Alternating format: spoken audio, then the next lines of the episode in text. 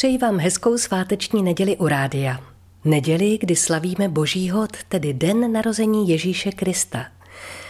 25. prosinec byl ale svátkem už za dob pohanských. Staří slované v tento den oslavovali příchod slunovratu a den nazývaný Jule jim připomínal, že se dny začínají prodlužovat. Možná jste si stejně jako já mysleli, že slovo hod je odvozeno od hodování, a vidíte, zmílená neplatí. V dávné praslovanštině znamenalo slovo god čas nebo časový úsek. Později se význam posunul na pravý čas nebo vhodný čas, třeba právě ke slavení, a to vedlo k pozdějšímu významu svátek.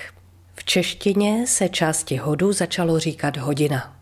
Původně znamenalo jenom určitou chvíli, nikoli 60 minut.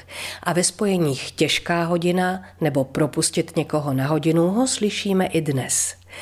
Ale pozor na jiné jazyky. Třeba jihoslovanská godina neznamená hodinu, nýbrž rok. Staročeština znala i úsměvné výrazy hodiváleti a hodoválek, tedy ten, kdo po hodech chodí. Boží hod Vánoční byl dřív hlavním dnem Vánoc a v mnoha zemích stále je. Chodilo se do kostela na bohoslužby, ve svátečních, tedy hodobožových šatech, hodně odpočívalo a rozjímalo se o příchodu spasitele. To hodně odpočívalo znamená, že se vůbec nesmělo pracovat a celý den probíhal ve znamení klidu. Nesmělo se ani uklízet, zametat a stlát. Není divu, že na boží hod byly dokonce zakázány návštěvy, údajně proto, že cizí noha přes práh vašeho příbytku přinesla smůlu. A pokud jste náhodou při sváteční procházce někoho potkali, vzájemně jste si popřáli, ale na návštěvu nešli, ani ho nepozvali. Na boží hod nesmělo ani vyset prádlo na šňůře, protože to by přineslo neštěstí.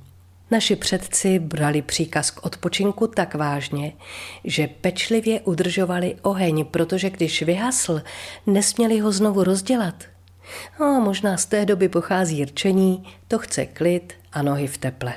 Tradičním božíhodovým pokrmem byl zpravidla opeřenec, většinou husa, ale i kachná krůta, vždycky s knedlíkem se zelím.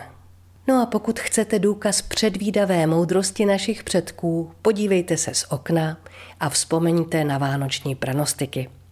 Mráz na boží narození, zima bude bez proměny. Když na boží hod prší, sucho úrodu naruší. V neděli božího narození teplá zima bez prodlení. Šťastné a veselé vánoční hodování přeje vaše Marie Tomsová.